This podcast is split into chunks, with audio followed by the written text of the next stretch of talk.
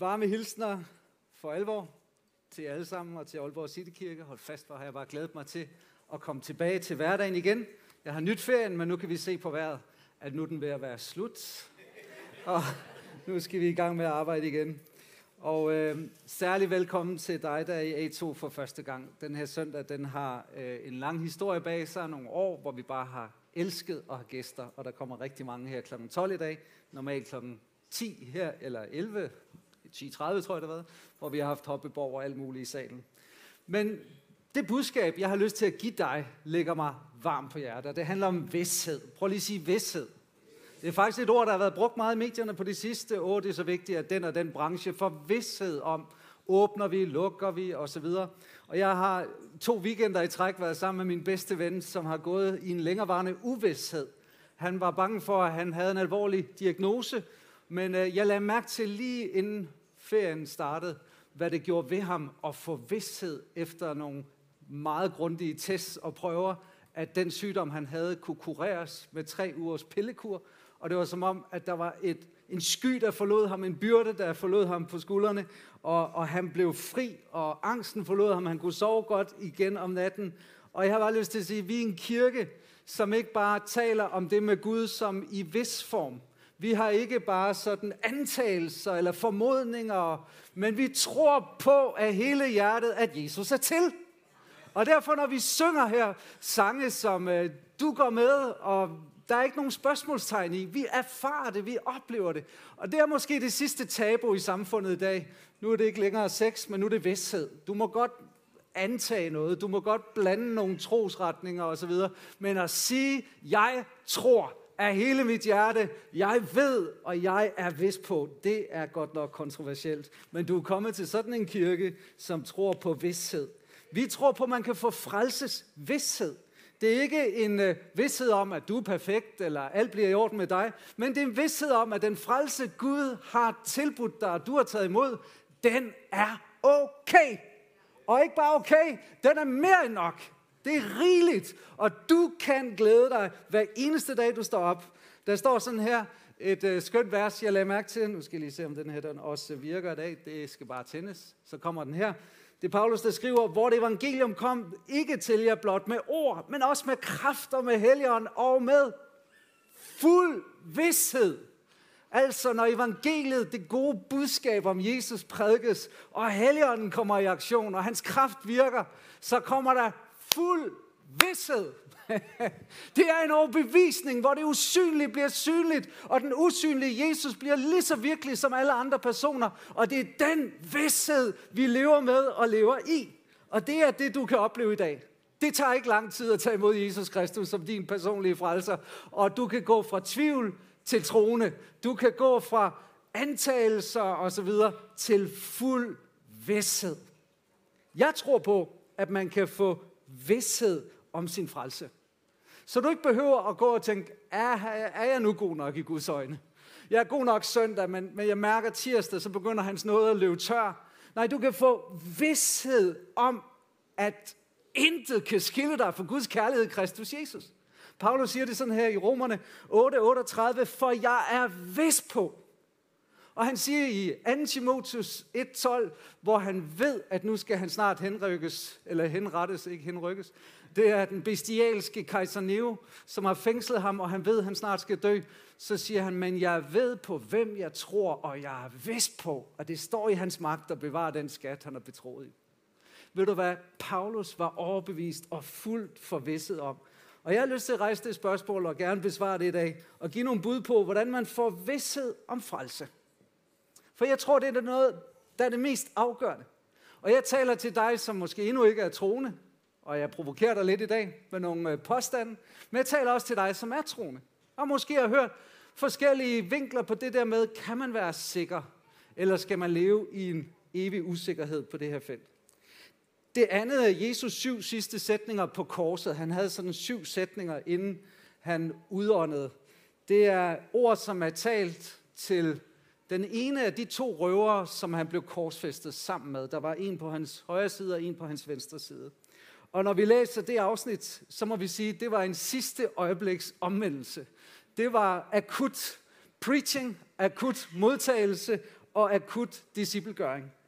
Den historie skal vi læse sammen, fordi vi kan se i den historie alt, hvad vi har brug for at vide om, hvordan du får vidsthed om din frelse. Har du Bibel med, så slå op i Lukas evangeliet 23, og vi læser fra vers 39. Og det er lægen Lukas, som inspireret af Helligånden, siger, Den ene af de forbrydere, som hang der, spottede ham og sagde, Er du ikke Kristus? Frels dig selv os.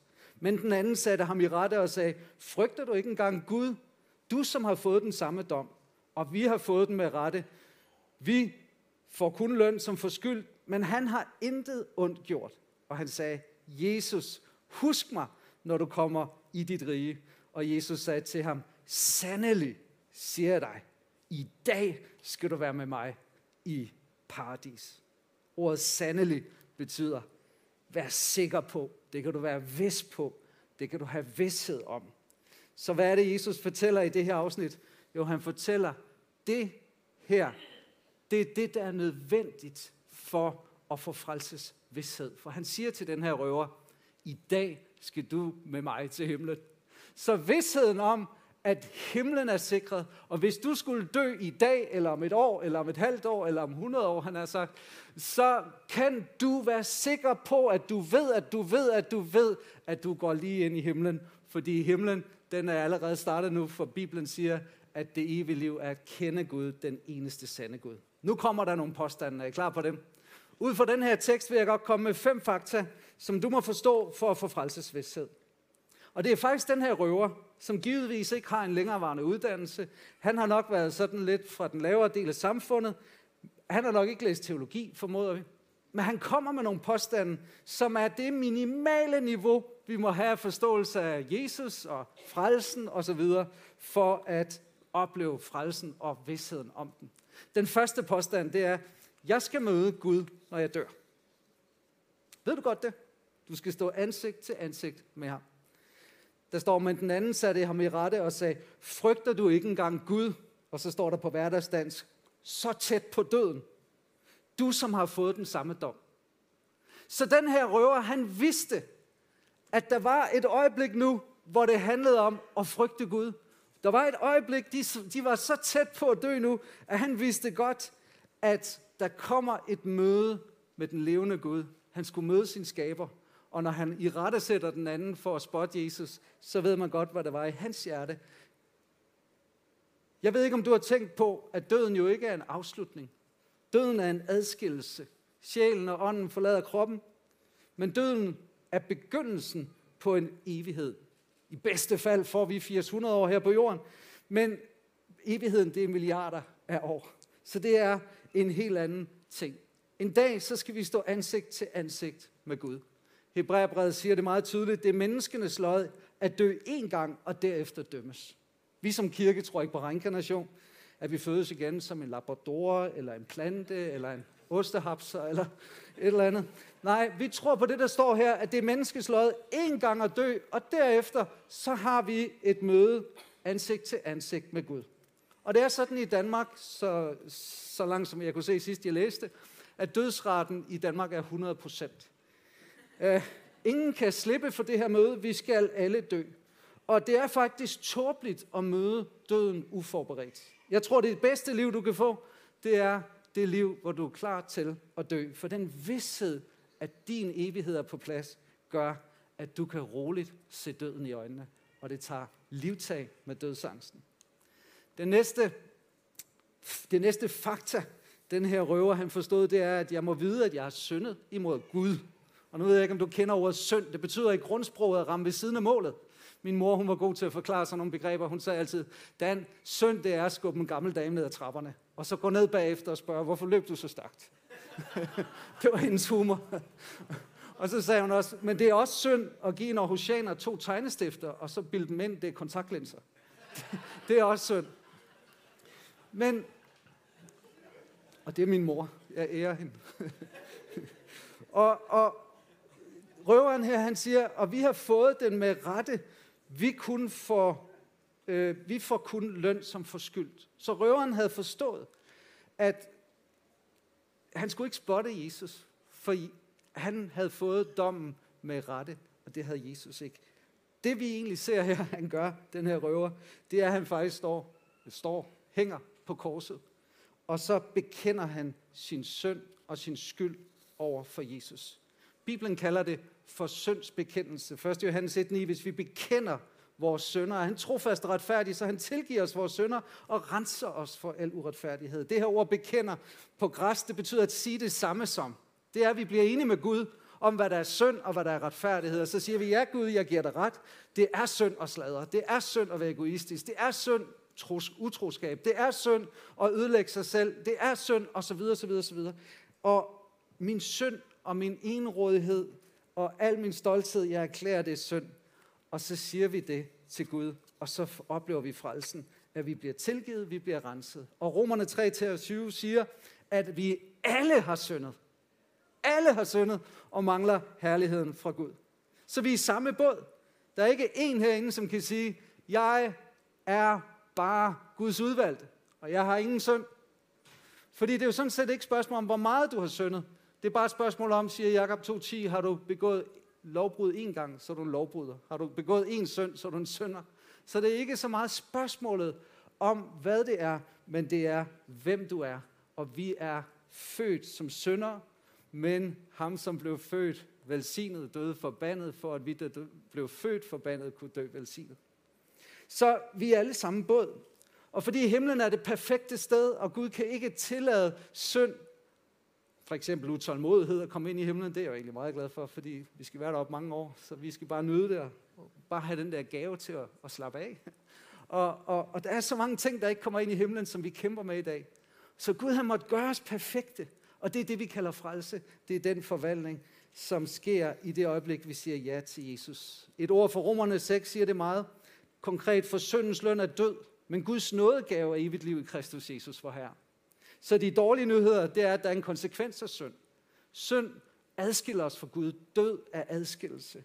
Men Guds nådegave, det er evigt liv i hvem? I os selv og vores præstationer og vores fine, flotte liv? Nej, i Jesus Kristus, vor Herre. Og prøv lige at lægge mærke til ordet løn og ordet nådegave. Lad os nu sige, at din chef han kom her slutningen af måneden og siger, jeg har altså overført en gave til dig. Nå, hvad er det? Jamen, det er din løn for den her måned. Så vil du sige, ah, gave og gave. Jeg har altså virkelig svedt for det der. Jeg har gjort mig fortjent til det der. Det er altså ikke nogen gave. Og al religiøsitet har i sig det her, jeg skal fortjene mig ret til Gud, men frelsen har i sig, det er en gave. Det er noget gave. Ingen af os kommer til himlen og kommer til at komme på grund af fortjeneste. Vi kommer der alene, fordi det er en gave. Den tredje påstand, jeg har, det er, at jeg må vide, at Jesus var mere end et menneske. Den her røver, han siger det sådan her, og vi har fået den med rette.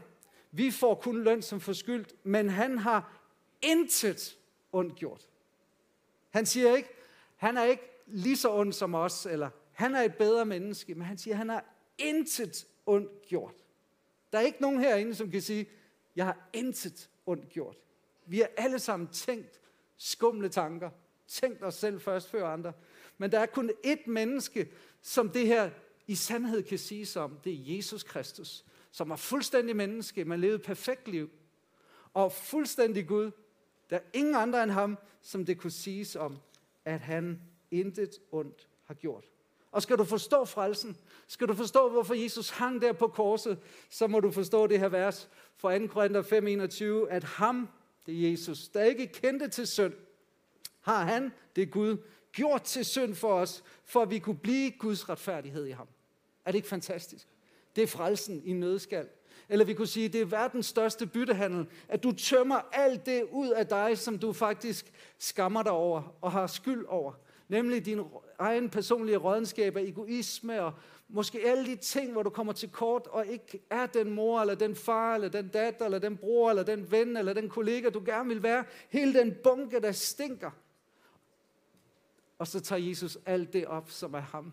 Det perfekte, rene liv, fuld af kærlighed, fuld af mildhed, fuld af, af, af tålmodighed. Og så bytter bunken ejer ved korset. Og du bliver gjort til Guds retfærdighed i ham.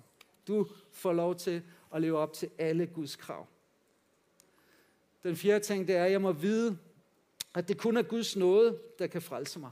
Røveren på korset der, Han havde den minimal forståelse, der var nødvendig for at få frelse og frelsesvidshed. Og han siger det sådan her. Jesus, husk mig. Husk mig, Jesus. Det var det eneste, han sagde. Hvad er det, der ligger til bund, eller grund for den bøn? Jo, han siger dybest set, Jesus, jeg kan ikke frelse mig selv. Jeg, øh, han hang jo på korset der, så det var egentlig, han havde ret, hvis han sagde, Jesus, jeg kan ikke gå ud og lægge hænderne på de syge. Han kunne ikke komme væk derfra. Han kunne heller ikke gøre socialt arbejde. Han kunne ikke, øh, han kunne ikke sige, jeg vil give øh, fast tilskud til en kirke, eller jeg vil bøje knæ hver eneste dag resten af mit liv, fordi han havde ikke noget at imponere Gud med. Han hang der og vidste, at det var sekunder og minutter, der var tilbage af hans liv. Så det eneste, han kunne sige, det var bare, Jesus, husk mig. Husk mig her. Han havde ikke noget at tilbyde Gud. Og netop det forklarer så godt, hvad frelsen er, og hvad der giver frelsesvidshed. Fordi han bliver forbillede for alle os, som så gerne vil imponere Gud, og have vores vidshed i frelsen i, hvordan det er gået, vores flotte gode gerninger, vores religiøse attitude, eller vores medborgerskab, eller engagement i samfundet, men du skal vide, der er ikke noget af det, der bare når kvart op på skalaen, at det Gud kræver af retfærdighed. Der er kun én ting, der når derop, og det er Jesus. Så derfor en bøn til ham, husk mig, det var nok. Han kom ikke med nogen undskyldninger for sin søn. Han, han hang ikke der og sagde, Jesus, du må forstå, at jeg har haft en belastet barndom. Du må forstå, at jeg er blevet øh, jeg er blevet mishandlet, eller min far var også forbryder, eller han erkendte bare sit behov for Jesus. Og den bøn, han bad, vi kalder det nogle gange en frelsesbøn, eller en søndersbøn, den var kort, og den var god. Og den var uden, uden rigtig indledning eller afslutning. Der var ikke engang et amen i, og så tænker man, du er den. Husk mig, Jesus. Der var ingen ord som retfærdiggørelse og og der var heller ikke ordet øh, forløsning, eller alle de der fine, flotte ord, som man kan, hvis man går i en kirke i mange år. Der var slet ikke noget af det der. Det var bare, husk mig. Husk mig, Jesus. Og han blev ikke engang døbt. Du har måske fået at vide, bare du er blevet døbt, så er du frelst. Han blev altså ikke døbt. Og Jesus siger, i dag skal du være med mig i himlen, ven. Ved du godt, dåben frelser dig ikke. Det er Jesus, der frelser dig den her hvilesesring, da jeg fik den på fingeren, det var ikke det, der gjorde, at jeg blev gift med Mette. Men den afspejler og udtrykker udadtil, hvad der er sket med os ved et bryllup. Og på samme måde er det med dåben, at dåben er en ydre markering af en indre forvandling, så når jeg er blevet frelst og fundet troen og fået frelsesvidshed, så markerer jeg det, og dåben bliver min hvilesesring. Så du bliver ikke kristen ved at blive døbt, ved at blive døbt men du markerer offentligt, jeg er en trone i det øjeblik, du bliver døbt. Hvis jeg sagde til Mette, Mette, jeg elsker dig, jeg vil gerne giftes med dig. Nu var vi sådan 20-21 år, tidlig alder, da vi blev gift. Men jeg, jeg, jeg har ikke lyst til et bryllup. Kan vi ikke bare gøre det os to? Så vil det være sådan, jamen skammer du dig over mig? og sådan kan det være også, hvis vi siger, vi vil ikke døbes, vi vil ikke markere det offentligt. Det må ikke koste noget. Hov, hov. Jesus, han hang til offentlig skue.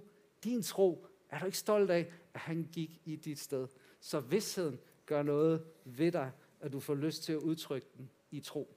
Der står sådan i Efeserne 2.8, for at den noget er i frelst ved tro. Det skyldes ikke jer selv, gaven af Guds. Det skyldes ikke gerninger, for at ingen skal have noget at være stolt af. Det er alene ved noget. Der er ikke nogen af os, som kommer til at sidde i himlen og sige, og så lige prale, ah, altså, når jeg sidder her i himlen i dag, så skal I andre bare lige vide, det var altså fordi, jeg var fast sponsor og redde Barnet, og jeg gik rundt ved kraftens bekæmpelse og samlet ind, og jeg har, jeg har fastet 40 dage om måneden. Det er jo flot at kunne det, ikke? og der er ikke rigtig nogen af os, som vil kunne prale af noget, eller være stolt af noget. Vi kommer alle derop på grund af hans nåde, og hans nåde alene. Den femte ting, du må vide, det er, at Jesus vil frelse dig, hvis du beder ham om det. Det er åbenlyst, at røveren ved Jesu kors ikke ville have spurgt Jesus, hvis han ikke troede på, at Jesus kunne gøre det. Husk mig, når du kommer i dit rige. Han vidste, at Jesus var Gud, at han var konge i et rige. Han vidste, at det var Jesus, som kunne give adgang til himlen. At han ikke bare var en profet og en god lærer, eller en morallærer, eller et godt menneske, men den her røver på korset havde den der minimal viden, man skal have for at få frelsen og frelsesvidstheden. Det er, hvem Jesus er. Han er Guds søn. Han er Gud selv. Han er verdens frelser.